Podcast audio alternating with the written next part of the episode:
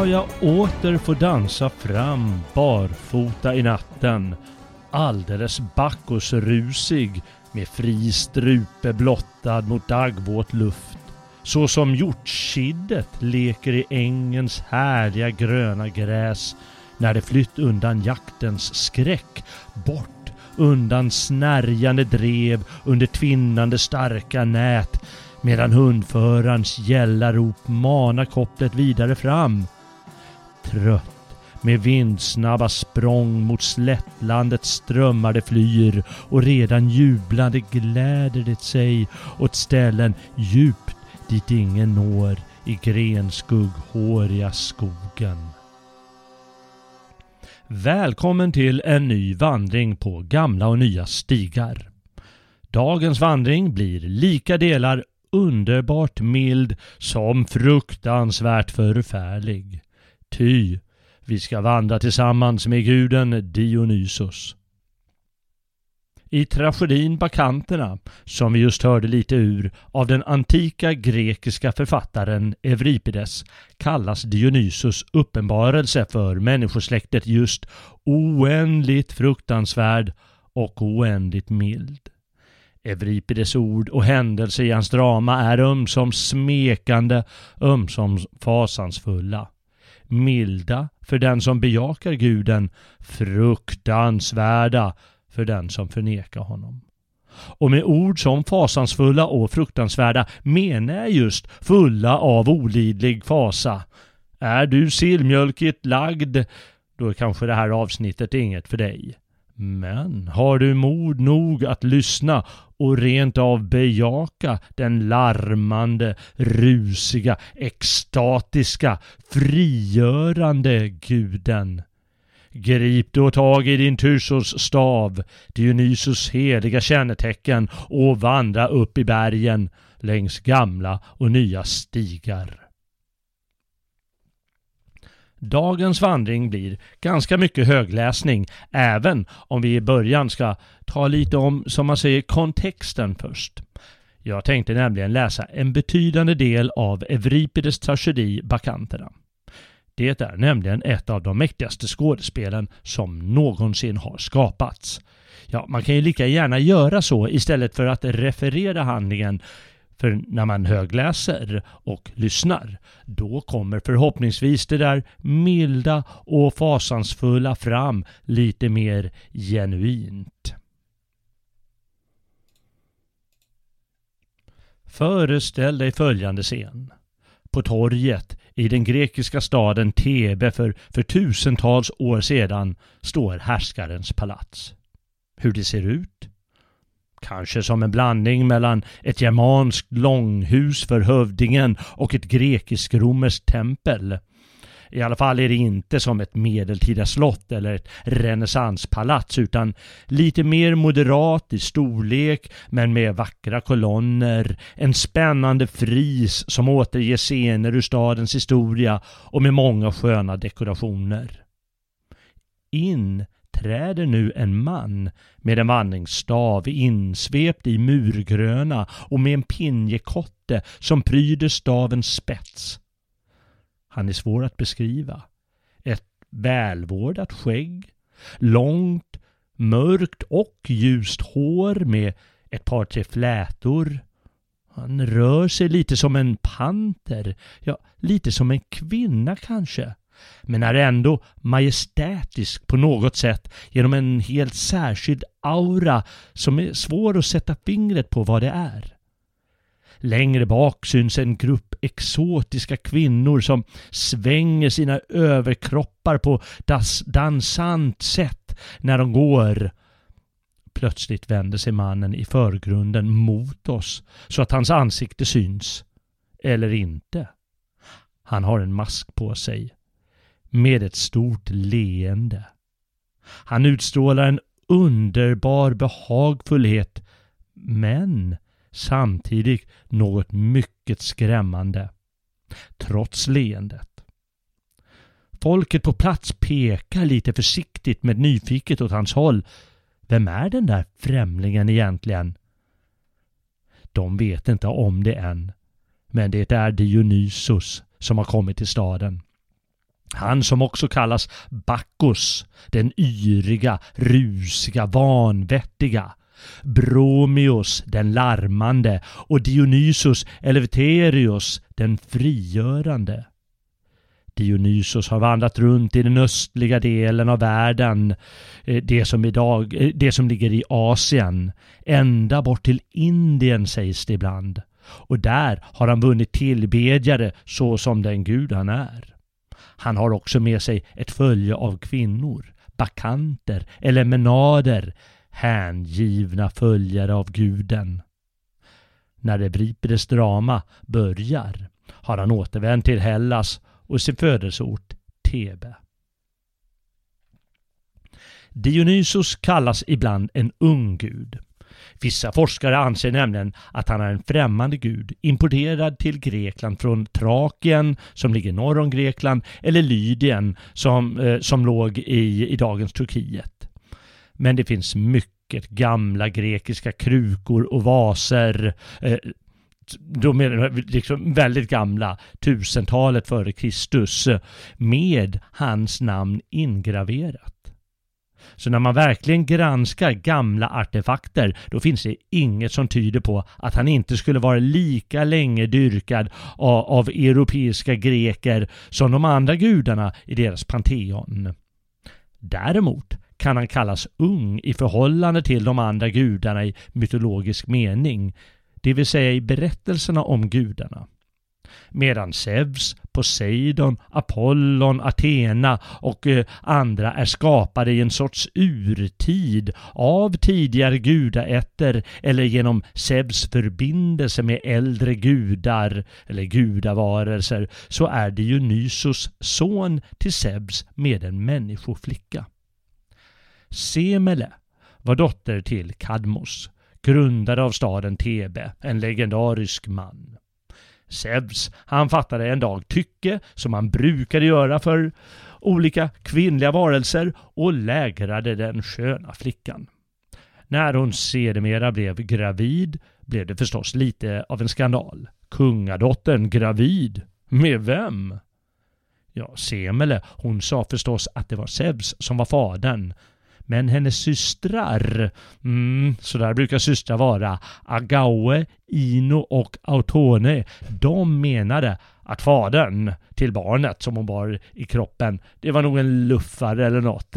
Men att Semele gav Zeus skulden på grund av skammen i bakgrunden till, till eh, det här, eh, deras agerande och vad, vad de skapade för rykten, då där låg Zeus gemål Hera som alltid var svartsjuk på sin makes affärer, särskilt med söta dödliga varelser.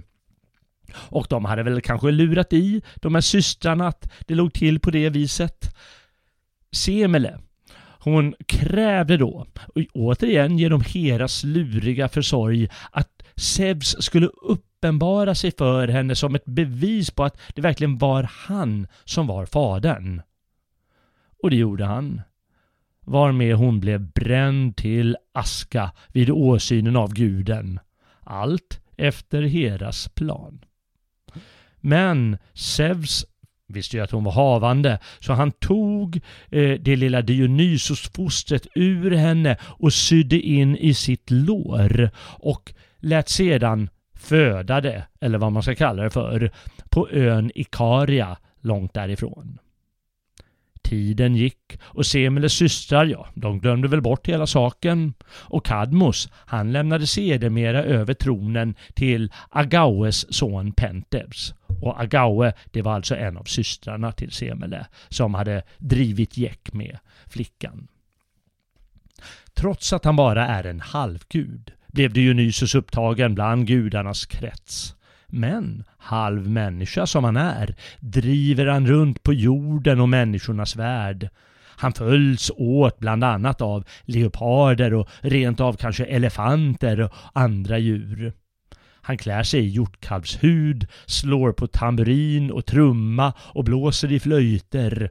Det är därför han kallas Bromius, larmaren, och bär sin stav kallad Tysos, en stav av buskträdet Nartex, jättefänkål. virad i ormbunke och prydd med en pinjekotte längst upp. Dionysos är extasens gud. Det är därför som vin är ett av hans attribut. Han har förmågan att förlösa människor från deras invandhet eller instängdhet. Eh, förmågan att få dem att, att eh, överge det bekanta och det kontrollerbara. Och det är väl därför han i viss mån knyts till konstnärlighet. Eh, skalder med mera är ju i behov av inspiration och, och liknande som en, en, en känsla som tycks komma från eh, eh Dionysos. Fast konsten egentligen var Apollons område, en annan gud. Och det var ju Apollon som hade skapat lyran. Här ska för övrigt, för de som känner till det, inte nämnas något om Nietzsches begreppspar apollinskt och dionysiskt i den grekiska kulturen. Eh, filosofen Friedrich Nietzsche gör det eh, på 1870-talet när han skriver en bok som heter Tragedins födelse. Men vi ska lämna allt det där här nu och inte heller säga något om en annan teori som kom strax efteråt eh, som, som ville se den dionysiska extasen som ett sorts religiöst sätt att komma bortom vår värld till någon hinsides känsla eller värld. Allt det, det får tas av någon annan person en annan gång. Dionysos, han hade sin bestämda kult som säkert praktiserades lite olika på olika håll i Grekland. Kring bland annat Thebe och Delphi som ligger norr om halvöarna Peloponnesos och Attika eh, där bland Attika, där ligger ju Aten. Eh, där hade den den här kulten, Dionysoskulten, kanske en ursprungligare form eller åtminstone så varade den längre i dess äldre former. I Aten, som hade en känd Dionysoskult, och vi kommer snart till den, eh, var, var den här kulten åtminstone på 400-talet tyglad och en del av statens officiella kulter. Det vill säga, den var inte alls så vild och lössläppt som den hade varit tidigare. Längre norrut levde den eh, däremot i viss mån eh, kvar i sin mer vilda karaktär. Vi vet att eh, i Delphi så drog varannat år kvinnor ifrån staden för att uppleva olika konstiga extatiska upplevelser. Och det vilda är förstås det här extatiska. Man kanske kan jämföra med hamnskiftare, bärsärkar, völvor och liknande på germansk mark. Lössläppta krafter, alltså extatiska moment utanförskap. För de här bärsärkarna och hamnskiftarna och, och völvorna, de, de sågs inte alltid med gott öga av vanliga människor utan de levde till viss del i utanförskap. Det allt mer förfinade och civilisatoriska Aten, de sade nej tack till för mycket av sådant där, särskilt när det hade med kvinnor att göra. Männen och kvinnorna de hade nämligen skilda ritualer vad gäller Dionysoskulten. Männen samlades eh, till skogs eller kanske fortfarande i staden eller i dess lummiga utkanter eh, men någorlunda utanför det kontrollerade samhället. Och söp och, och gammade och genomförde allehanda eh, bisarra upptåg. Och Gud vet allt vad de gjorde. Men kvinnorna, de hade en mer vild ritual. Den grupp kvinnor som genomförde riterna kallades eh, Tiasos. Mm. Och de drog upp i bergen långt bort från den kontroll eh, som fanns i, i stadssamhället. Eh, och där de bland annat i extasen tills, extasens tillstånd slet sönder djur och åt köttet rått. Det var själva huvudingrediensen i den här bisarra kulten. Och extasen, den består väl där i att, att bli delaktig i naturen, att bli ett djur rent av, ett sorts uppåt, eller ett sorts uppgående i Dionysos själv och hans gudomliga kraft. Man hängav sig också åt extatisk dans med en form av headbanging och man iklädde sig eh, hjorthud Kanske sprang man rent av omkring som hjortar eh, där ute i skogen och ropade Evoe, Dionysos härskri. Och särskilt, säkert fanns det rykten om sexuell utsläppthet mellan kvinnorna när de höll, höll på med sina extatiska ritualer där uppe i bergen och i skogarna. Man vet givetvis inte ritualens innehåll exakt. Kvinnornas ritual, den var enbart för de invigda, det vill säga hemliga och särskilt hemliga för män som fick skylla sig själva om de försökte tjuvtitta och det kommer vi märka mer av längre fram.